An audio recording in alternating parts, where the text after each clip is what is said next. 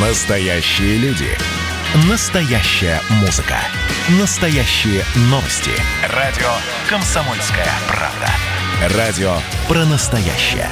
97,2 FM.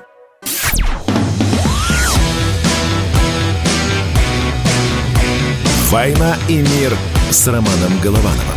Программа, которая останавливает войны и добивается мира во всем мире.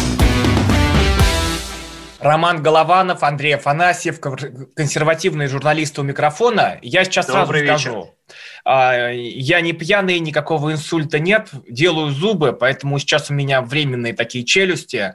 Вы уж простите, потерпите, поэтому больше сегодня Андрей будет рассказывать. Но мы будем сегодня разоблачать и срывать маски. Но не те маски, которые медицинские, но те маски, которые у лжецов. Судя по всему, мы еще сегодня, Рома, будем грызть людей, терзать их зубами. Да, какие, смотрите, у Романа зубы. Кто нас смотрит в Ютьюбе, обязательно тоже напишите, как вам зубы Романа. И вообще, если хотите не только слышать нас, но и видеть, обязательно заходите на YouTube-канал «Радио КП». Там идет прямой эфир. Можно не только смотреть на наши лица, но и писать всякие комментарии, проклинать нас, ругать или, наоборот, хвалить. В общем, если хотите, чтобы общение наше было интерактивное, обязательно заходите, подключайтесь к нам на YouTube. Да, WhatsApp и Viber +7 967 200 97 02. Но что у нас на повестке – это вакцинация, которую устраивает для нас президент. Ты собираешься, Ром? Да, я очень жду. Ну, то есть ты абсолютно не боишься, полностью доверяешь нашим врачам, нашим ученым, всем нашим медицинским чиновникам и готов одним из первых подставить предплечье или куда там будут тебя колоть? Нет, я не то чтобы прям всем верю. Я очень жду вакцины, потому что это уже путь в жизнь, это путь без карантина. Давайте Путина, кстати, послушаем, который рассказывает о наших ударных темпах производства. Более 2 миллионов доз у нас произведено или будет произведено в ближайшие несколько дней. Достигнет такого уровня производства на первой зарегистрированной в мире вакцины против коронавирусной инфекции «Спутник V». Это дает нам возможность начать, если не массовую, то масштабную вакцинацию. И, конечно, как и договаривались, прежде всего, 2 групп риска. Это вакцинацию врачей и учителей. Если вы считаете, что мы к такому шагу подошли вплотную, то просил бы вас организовать работу таким образом, чтобы в конце следующей недели мы уже приступили к этой масштабной вакцинации. Я тебе объясню, потому что я проболел коронавирусом. Это и есть, кстати, одно из последствий. То, что я сейчас так говорю, и мне очень тяжело выдавать текст, потому что стоят эти один день временные зубы. Я пока болел, я себе не мог проводить дальше лечение, и все только усугублялось, потому что я не мог прийти нормально к врачу, я не мог нормально дойти до зубного. Это был ужас. И ты сейчас сидишь тут на радио, понимаешь, как это тяжело. Сейчас скажут, это не мешки ворочать языком тебе выдавать. Оказывается, нет. Это еще сложнее бывает, поверьте, чем мешок перетащить. И будь вакцина, возможно, я бы смог нормально жить эти 3 недели, а не валяться просто на кровати, умирать. Это раз, два. Будь тоже вакцина, мои родители бы сейчас тоже не столкнулись с ужасом. У отца 50% поражения легких, у мамы 24%. И в регионах очень тяжело попасть на госпитализацию, потому что, переполнены все больницы, и врачей во многом не хватает. Как бы там-то не пытались говорить, что нет, все в норме. Как там, когда врачи просто валятся с ног? Сейчас титанический труд у них.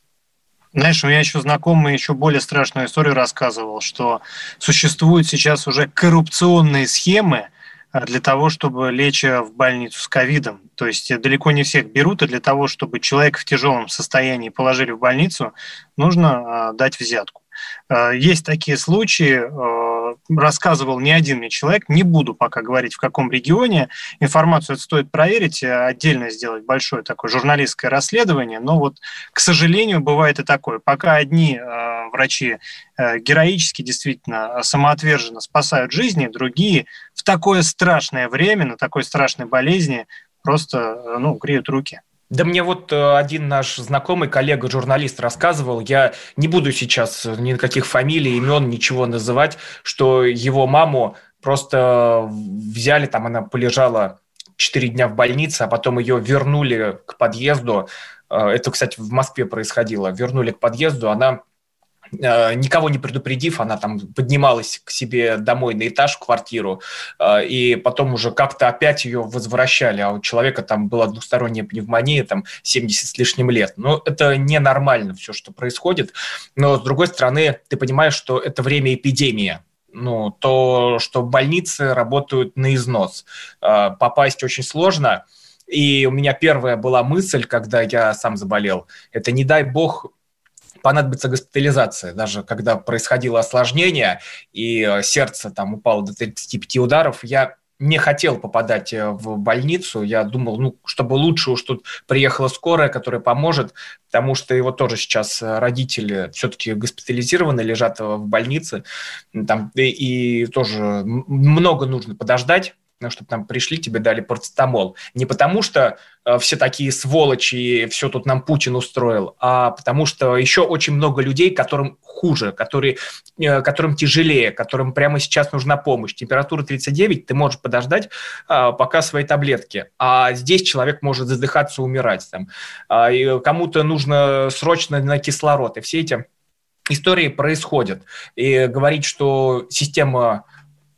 не дает сбоев. А как вы этого хотите, когда все бьется просто на износ? Меня вот больше, знаешь, чего, Андрей, другое даже радует, наверное. Вот мы же ругаемся на те карантинные меры, которые, во многом глупы и во многом не нужны, которые у нас, например, перчатки. Я вообще не понимаю их смысла. Я не понимаю, почему за них там можно кого-то взять, оштрафовать, потому что эти пакеты, которые также человек неумело натягивает на свои руки, он все обтрогает и также потрогает свое лицо, также получит все эти бактерии с этого пакета, с этих резиновых перчаток, и будет с ними ходить в один магазин, во второй, в третий, собирая на них всю заразу. И где-то, кстати, для чего они нужны-то? Для того, чтобы вы протирали руки антисептиком и не сожгли подушечки пальцев, не сожгли руки, чтобы они не были шершавыми, чтобы кожа не отваливалась. Это вот для чего нужно. Серьезно? Я даже они для того, чтобы штрафовать. Это в операционных, вот доктор Мясников рассказывал. Заходишь, натягиваешь перчатки, там йодом обрабатываешь руки, а у доктора Комаровского, он говорит, вообще там уже нет этих отпечатков пальцев, сожжены все подушечки, потому что когда-то там мы йодом мазали прямо руки голые, без перчаток. Они нужны для этого, чтобы бактерии не оставались не только на руках, но и уничтожались на самих перчатках, не сжигая при этом кожу. А меня вот пугает, я надеюсь, что Новый год у нас не заберут, потому что помнишь, как есть Гринч, похититель Рождества? Вот. И кто наш Гринч? А у нас, я не знаю, он есть или нет. Вот Новый год для Петербурга это забирает, я так понимаю, местная власть. Там Беглов отнимает Новый год. Европа. Для Европы там это Ангела Меркель, там Гринч, который Берлин оставляет без Нового года, Рождества, без всех этих гуляний. Я, конечно, в ужасе от тех карантинных мер, которые там предлагают. Например, я надеюсь, это не будут использовать как какая-то идея, которую можно ввести у нас здесь. Вашингтон хочет закрывать метро на выходные, чтобы люди меньше передвигались. Я тогда думаю, они же просто по-цыгански забьются в такси и доедут, там, скинувшись. Я там смотрю на Стамбул, где введен комендантский час. с 9 вечера, по-моему, до 5 утра. И что, как граф Дракула летает этот коронавирус по ночам и кусает людей где-нибудь в парках? Ну, это же неправда. И просто, Андрей, как ты думаешь, что, с ума, что ли, посходили, когда кучу таких мер там навводили? Да и у нас тоже много всего предлагают, например, какие-нибудь ковидные паспорта, где там, если ты сделал эту прививку, прошел вакцинацию, то ты можешь ходить и в рестораны, и гулять. Ром, знаешь, с одной стороны, ты, конечно, прав, но все же какие-то меры, наверное, принимать надо.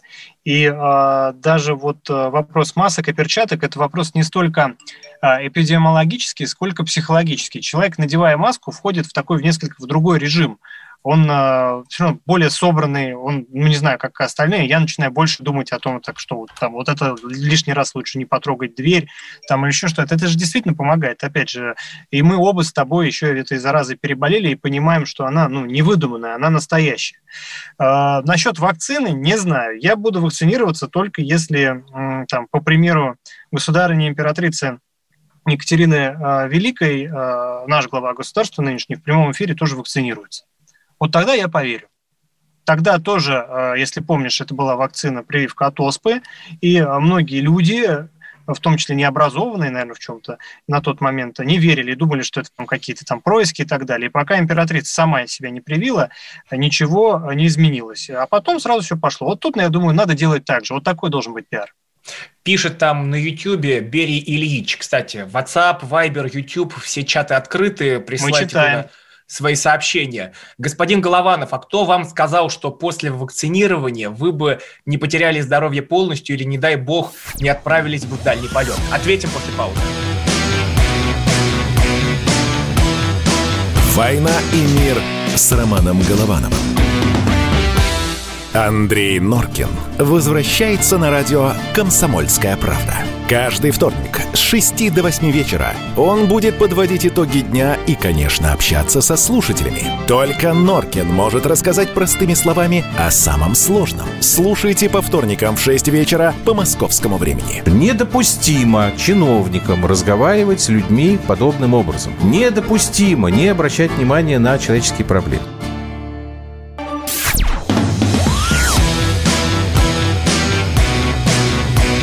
«Война и мир» с Романом Головановым. Программа, которая останавливает войны и добивается мира во всем мире. Консервативные журналисты Роман Голованов, Андрей Афанасьев. Мы продолжаем историю хроник коронавируса. И вопрос нам прилетел, что вакцинировался бы, там, потерял бы здоровье полностью, не дай бог, отправился бы в дальний полет. Но я этого не отрицаю, потому что ведь есть у нас Пивоваров, который журналист, канал «Редакция», он проходит этот тест со спутником, и он же все равно заболел. Не говорят, что люди не могут попасть вот в этот процент 5, где там вирус попадает в твою кровь, я не знаю, кислород, как кто заражается. Ведь есть же 5% промаха. Возможно, я был бы среди них, не исключаю. Вот из WhatsApp хороший комментарий. Игорь пишет: а вы не считаете, что Греф – это наш Билл Гейтс? Андрей, ты боишься Грефа и Билл Гейтса? Я вообще мало чего в жизни боюсь, точно не боюсь ни Грефа, ни Билла Гейтса. Насколько мне известно, Герман Оскарович не разработал операционную систему, на которой существует подавляющая часть компьютеров и гаджетов в мире, и является человеком чуть более бедным, скажем так. Если говорить в целом о том, что сейчас происходит вокруг Грефа, вокруг Сбербанка, то, конечно, очень интересная такая штука. Хорошо, кстати, что задали этот вопрос. Как раз прочитал в Телеграме про планы Сбера. У нас теперь ведь не Сбербанк, а Сбер. Это новое такое его название, был проведен дорогущий ребрендинг этой организации, которую теперь банком нельзя называть, это сложная такая многоуровневая структура. Так вот, Сбер представил стратегию до 2023 года, он сосредоточится на развитии нефинансовой части бизнеса, флагманом, который станет e-commerce, то есть интернет-продажи. Уже в следующем году Сбер запустит свой Маркетплейс. Это, в общем, магазин, интернет-магазин.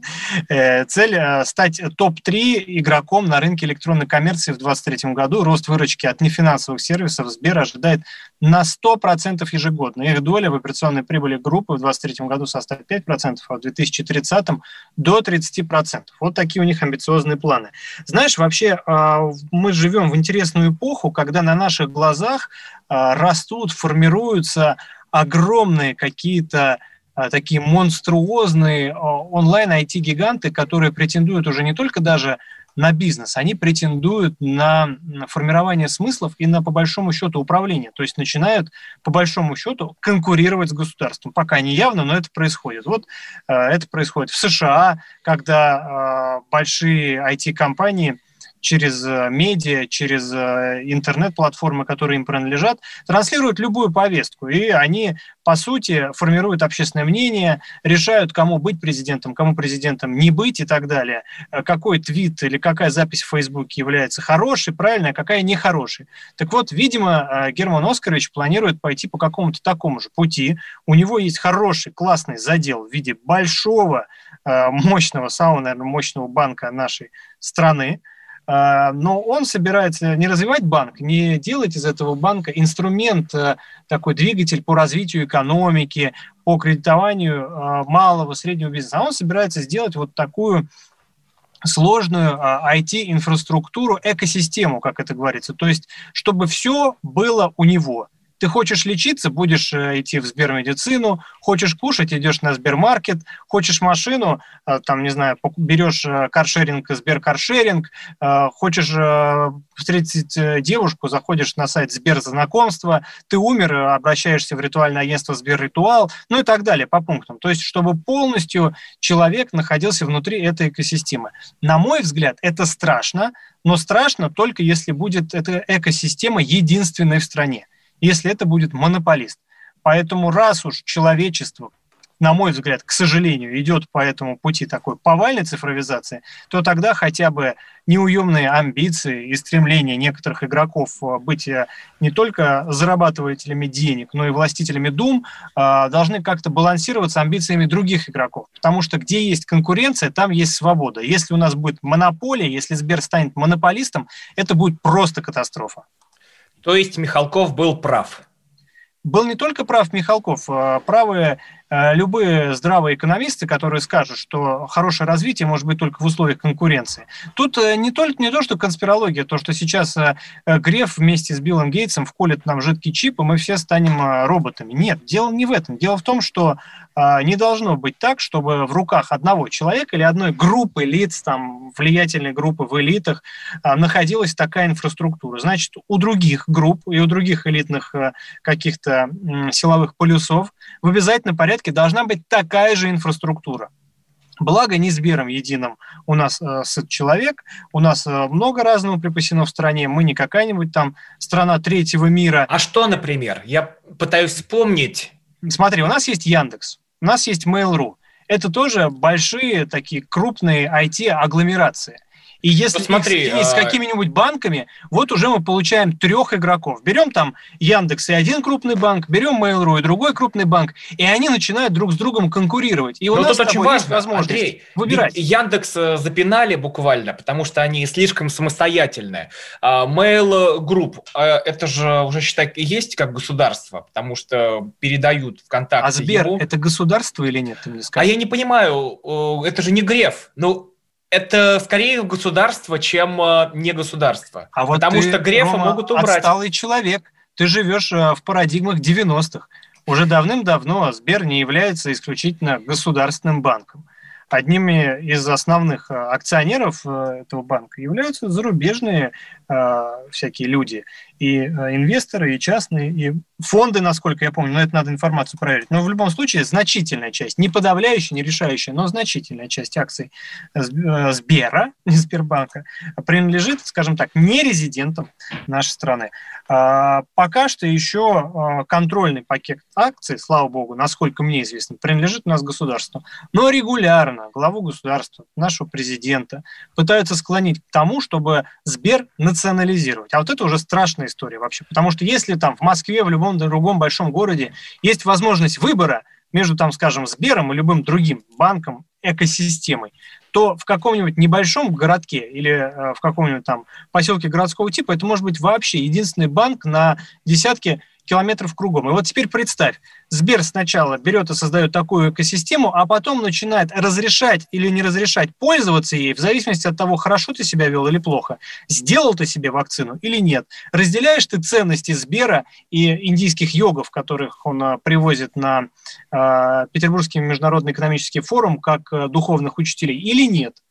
И вот если ты скажешь нет, то тебе скажут, извините, вам отказано не только в кредите, но и там в чем-нибудь еще. До свидания. Да, это очень интересная тема. Нам спрашивают, а при чем тут Сбер? Ну, Сбер – это гениальная тема, которую нам подарил Никита Михалков, который первый из всех вот так вот на и публичных разглядел ее и пошел разматывать. Ведь отличный вопрос. Андрей, стоит за Сберовым цифровой ГУЛАГ для всей страны или нет? Цифровой ГУЛАГ стоит сейчас, думаю, за каждым поворотом, не только за Сбером. И инфраструктура эта, она может быть использована как во вред, так и во благо. Я не являюсь конспирологом и не считаю, что вот в любом случае нас ждет ужас и цифровой ГУЛАГ. Но то, что такого рода инфраструктура, это сейчас по важности то же самое, что и ядерное оружие, однозначно. Мы же не считаем, что у какой-нибудь частной структуры с акционерами за рубежом должны быть там, ну, несколько атомных подводных лодок, пара тополей, несколько ярсов. Мы же так не считаем. Так вот, по важности, по значению это абсолютно то же самое. Это должно строго регулироваться государством, которое отвечает за нашу с вами безопасность. А если это окажется в частных руках, причем в частных руках кого-то одного и завязанного на недружественные нам государства и круги влияния за рубежом, но я склонен тогда пессимистично смотреть на наше будущее. Пусть и будет Сбер, хорошо, удобно, я сам пользуюсь, но должно быть что-то еще, должна быть альтернатива. Но вот нам если пишут, будет возможность выбора, тогда я буду спокоен. Нам пишут, но ведь «Газпром» – это тоже суперкорпорация. Ну да, потому что есть и к нему вопросы, например, «Газпром-медиа», существует целое ТНТ, а в рамках ТНТ существует «Дом-2». Бесконечный поток пошлости. Ну, «Эхо Москвы» — это отдельная песня. Нас сейчас скажут, вы гасите конкурентов, вы нападаете. Мы ими восхищаемся. Мы восхищаемся всеми. Мы восхищаемся всеми, и мы... Я не знаю, есть ли смысл их закрывать, да, когда-нибудь, да, наверное, не надо, мне кажется, сами никого, закроются. Вообще никого не надо закрывать. Я против того, чтобы кого-то закрывать там. Я считаю, что пусть расцветает 1000 цветов, но если дают цвести одним цветам, должны дать цвести и другим. А то у нас получается, что вот там чертополох с крапивой поливают, удобряют, дают там сил, а лютики и ромашки все время топчут и даже не дают лютикам и ромашкам поднять голову. Но мы это обязательно как-то пересмотреть должны, и потихоньку, полегоньку, но этот процесс движется вперед. Я просто сейчас возмущен комментарием Татьяны Петровой. Пишут, всюду гулаги мерещатся, живут же китайцы, некоторые им завидуют. Татьяна, я посмотрю, Китай, Татьяна, я посмотрю, когда вам ведут социальный рейтинг, когда вы неправильно перешли дорогу, и у вас будет ставка по кредиту выше в 2 раза, чем у человека, который все соблюдает, ходит на правильные акции и говорит правильные слова, и ведет правильные переписки в телефоне. Ну давай, Роман, понизим Татьяне в рамках нашей программы социальный рейтинг. И повысим его после программы, если Татьяна напишет еще 3 комментария. Может нам написать 10 комментариев. Роман Голованов, Андрей Афанасьев.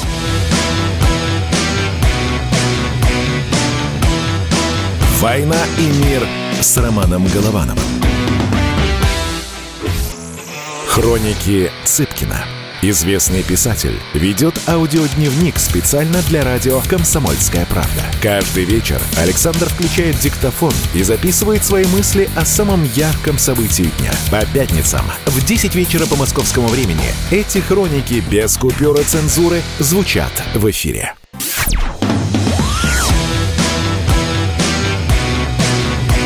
«Война и мир» с Романом Головановым. Программа, которая останавливает войны и добивается мира во всем мире. Роман Голованов, Андрей Афанасьев, прямой эфир. Кстати, прям следующая тема, она буквально полностью соответствует созвучно названию нашей программы.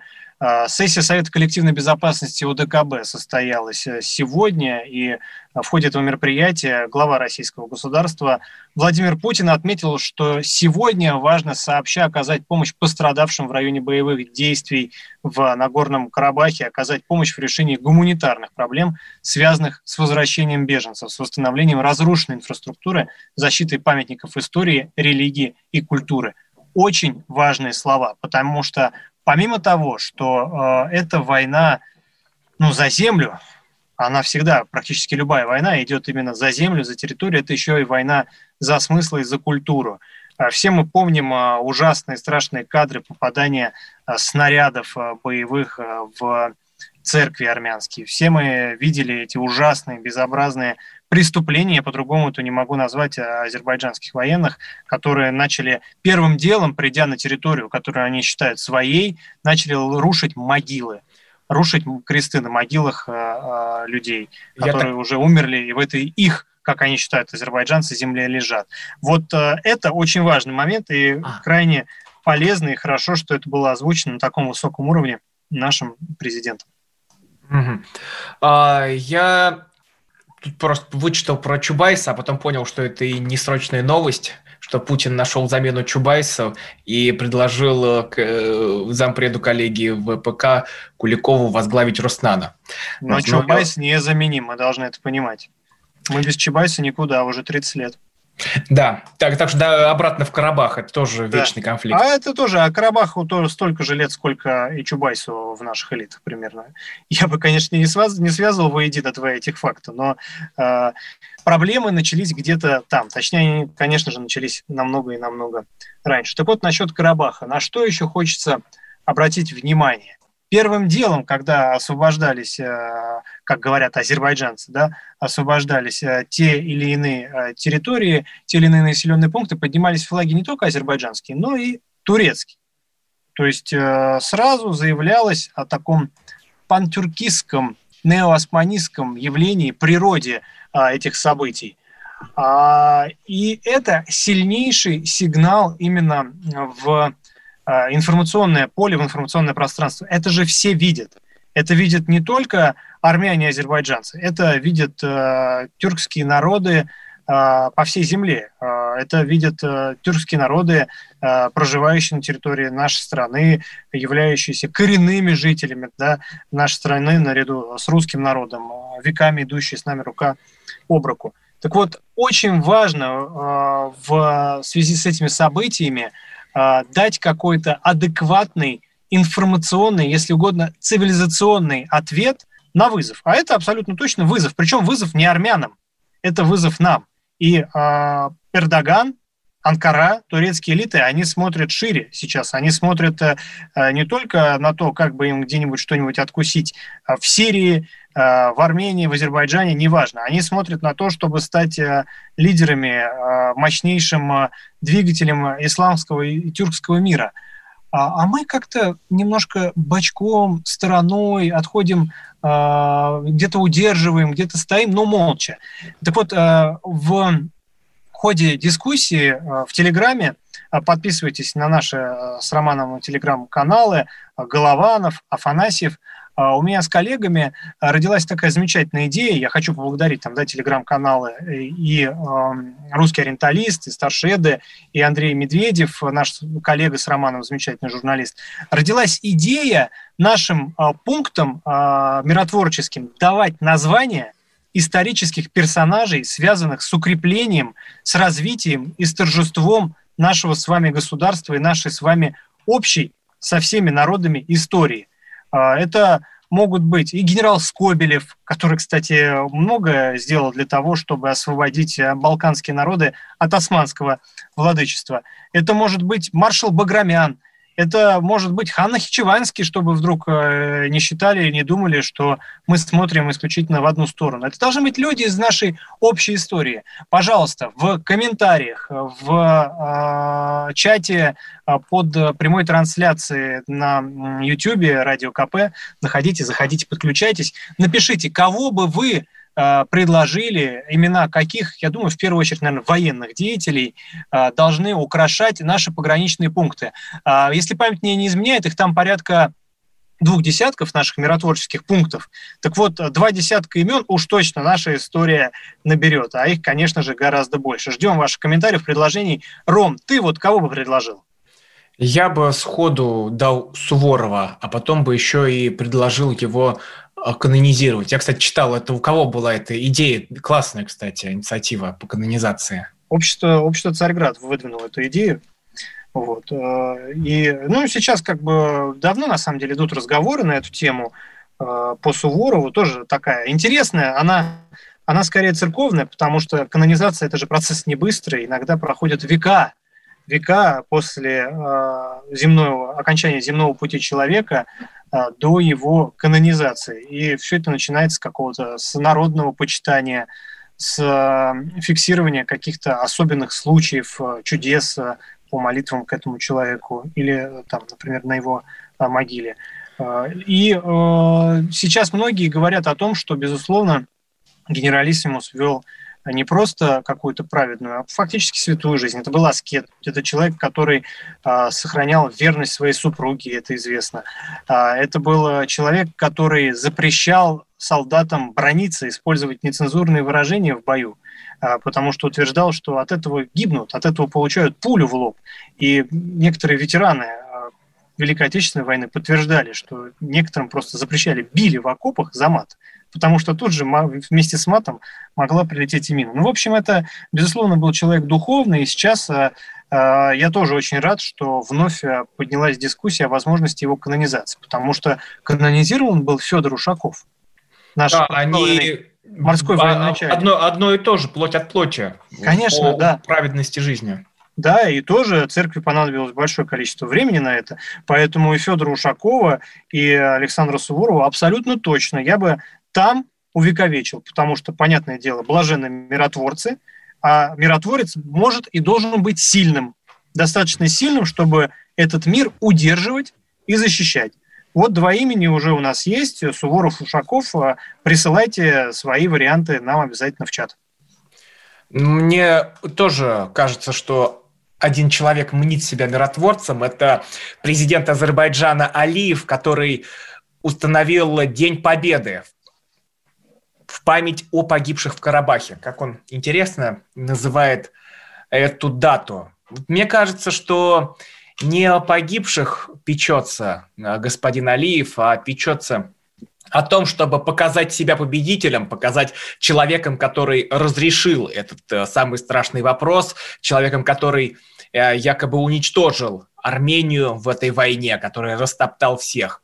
Но что стоит за этим Днем Победы? Миротворец ли он? По мне, нет. По мне, Алиев не миротворец. По мне, как раз на его руках лежит кровь погибших мирных людей, кровь христиан и скинутые с храма кресты, разбитые надгробия.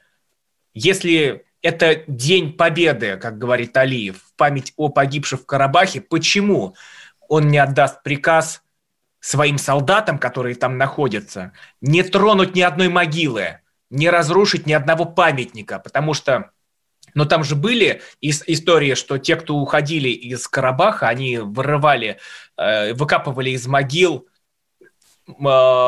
кости и прах своих родных. Не были осквернены. Да, это известная история. Вот почему это происходило. Там в Телеграме некоторые писали, а я не понимаю, что это такое за традиция. Да вы себе можете представить, что они там устроили, вытворяли. Конечно, люди не хотели ни в коем случае, чтобы на могилах их дедов, матерей плясали вот такие какие-то животные самые настоящие. Я не говорю, что это про всех, я не обобщаю. Но я понимаю, что там были, конечно, вот нацики с другой стороны. Это как если поменять цвета местами. Вот там как раз такие и существовали, которые пришли и желали просто уничтожить все, что было о тех людях, которые там находились. Поэтому многие сжигали просто свои дома, уничтожали все, что было, потому что понимали, идут никакие не освободители, а идут самые настоящие оккупанты и захватчики. И вот День Победы. в память о погибших. Ну, я вот эту часть в память о погибших вообще просто зачеркиваю визуально. Я не верю в нее, потому что Алиев вносит себя в исторический список победителей и завоевателей. Но вот эти мирные соглашения, он их не расценивает как мирные соглашения, он расценивает это как свою личную победу. Но за ним стояла огромная Турция, за ним стоял султан Эрдоган, который и помогал ему в этих всех зверствах. Ну, я не знаю, конечно, это просто ужас. Война – это всегда ужас, Ром. Вот в чат у нас 30 секунд. Генерал Шаманов нам предлагают. Генерала Ермолова, покорителя Кавказа, ну, конечно Ермолова, же. Полковника Корягина. Воевал с турками у Шуши, пишут. Гусейн Нахичеванский, Багратион, адмирал Корнилов, адмирал Макаров, Румянцев. Все достойные люди. Конечно, записываем. Консервативные журналисты Роман Голованов, Андрей Афанасьев. Вернемся сразу после паузы.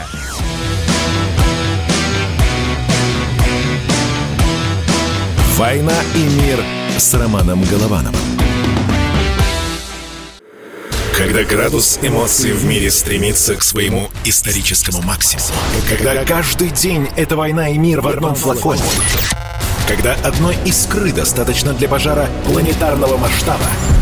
В такое время нельзя оставаться спокойным и равнодушным. На радио «Комсомольская правда» стартовал сезон высокого напряжения.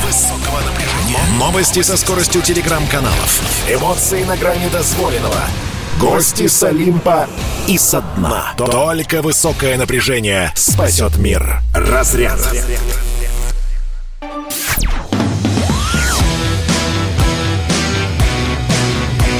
«Война и мир» с Романом Головановым. Программа, которая останавливает войны и добивается мира во всем мире. Консервативные журналисты Роман Голованов и Андрей Афанасьев. Добрый вечер.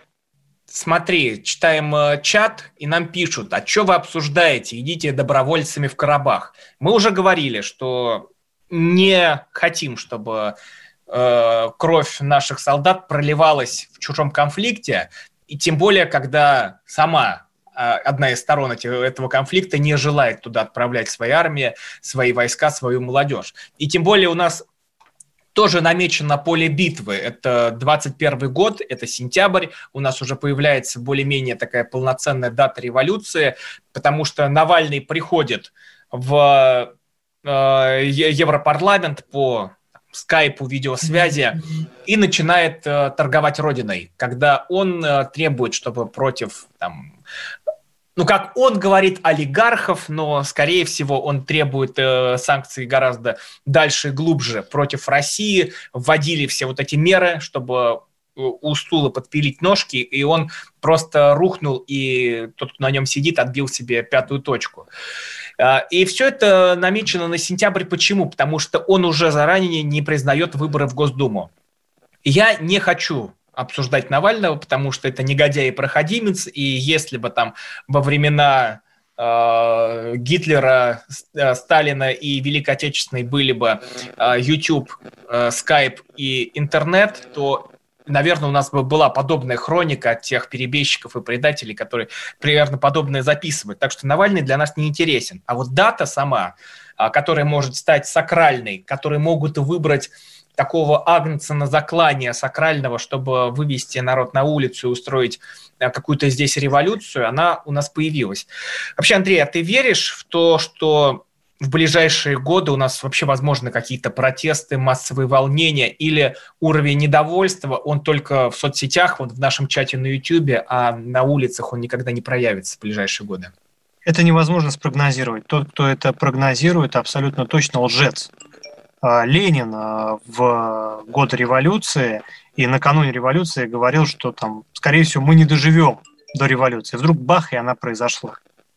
Это настолько тонкие процессы, сложные. И, безусловно, нам нужно сейчас следить не столько за уличными протестами, сколько за возможным февралем, за заговором в элитах, за попыткой революции сверху, революции наверху, такой тихой, подлой, ровно такой же, как она какой была февральская революция. Потому что мы помним, что сначала была революция элит, которые предали царя, вынудили его отречься, если он, конечно, действительно отрекался. Этот факт историки до сих пор обсуждают. И потом уже, спустя меньше года, в октябре, происходит уже вторая Октябрьская революция. Это революция такая массовая, снизу, профессиональные, хорошо подготовленные подстрекатели, носители экстремистской абсолютно такой кровожадной идеологии захватывают власть с оружием в руках. В принципе, практически ИГИЛ, только немножко другие декорации, немножко другое время. А по степени кровавости и по степени легитимности классический такой абсолютно отдельно взятый ИГИЛ в отдельно взятой стране. Я считаю, что самое важное – это заниматься с людьми, людям объяснять и рассказывать, что происходит.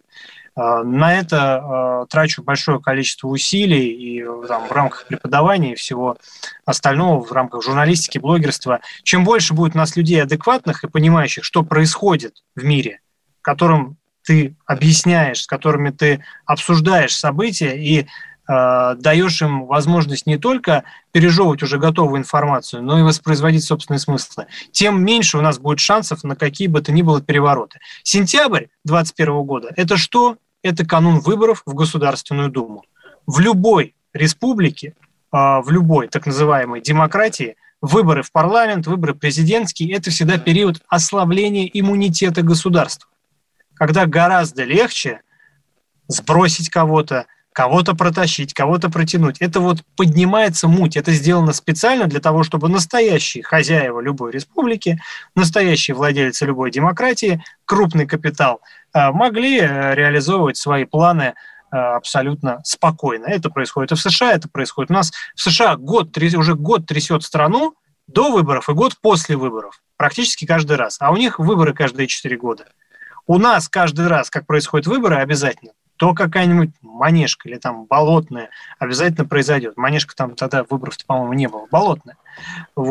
И в результате нас самих подводит и уже готовят, что обязательно будут протесты. Конечно, протесты будут. Уже деньги отслюнявлены, уже привезены в Россию, уже, я думаю, частично розданы или раздаются людям, которые это будут делать. Но самое важное, это следить не за тем, сколько 2, 3, 5 тысяч человек выйдет в Москве опять с флажками каких-нибудь цветов. А что происходит в элитах? Это самое важное. Самое важное, чтобы не созрел серьезный заговор в элитах, а он созреет, если значительная часть представителей наших элит будут готовы полностью сдать страну на Запад, как это произошло в конце 80-х. Тут смеются, говорят, санкции против олигархов – это санкции против Родины, но вы же все сами понимаете. Во-первых, Навальный – это и есть та часть разборок одной элиты против другой. И он-то не сможет никогда стать президентом и вылететь, как пробка, вверх, пробивая все горизонты, высоты. Никогда такого не произойдет. Потому что сражаются два клана, дерутся какие-то люди, если мы берем такую ситуацию хаоса. А что происходит потом?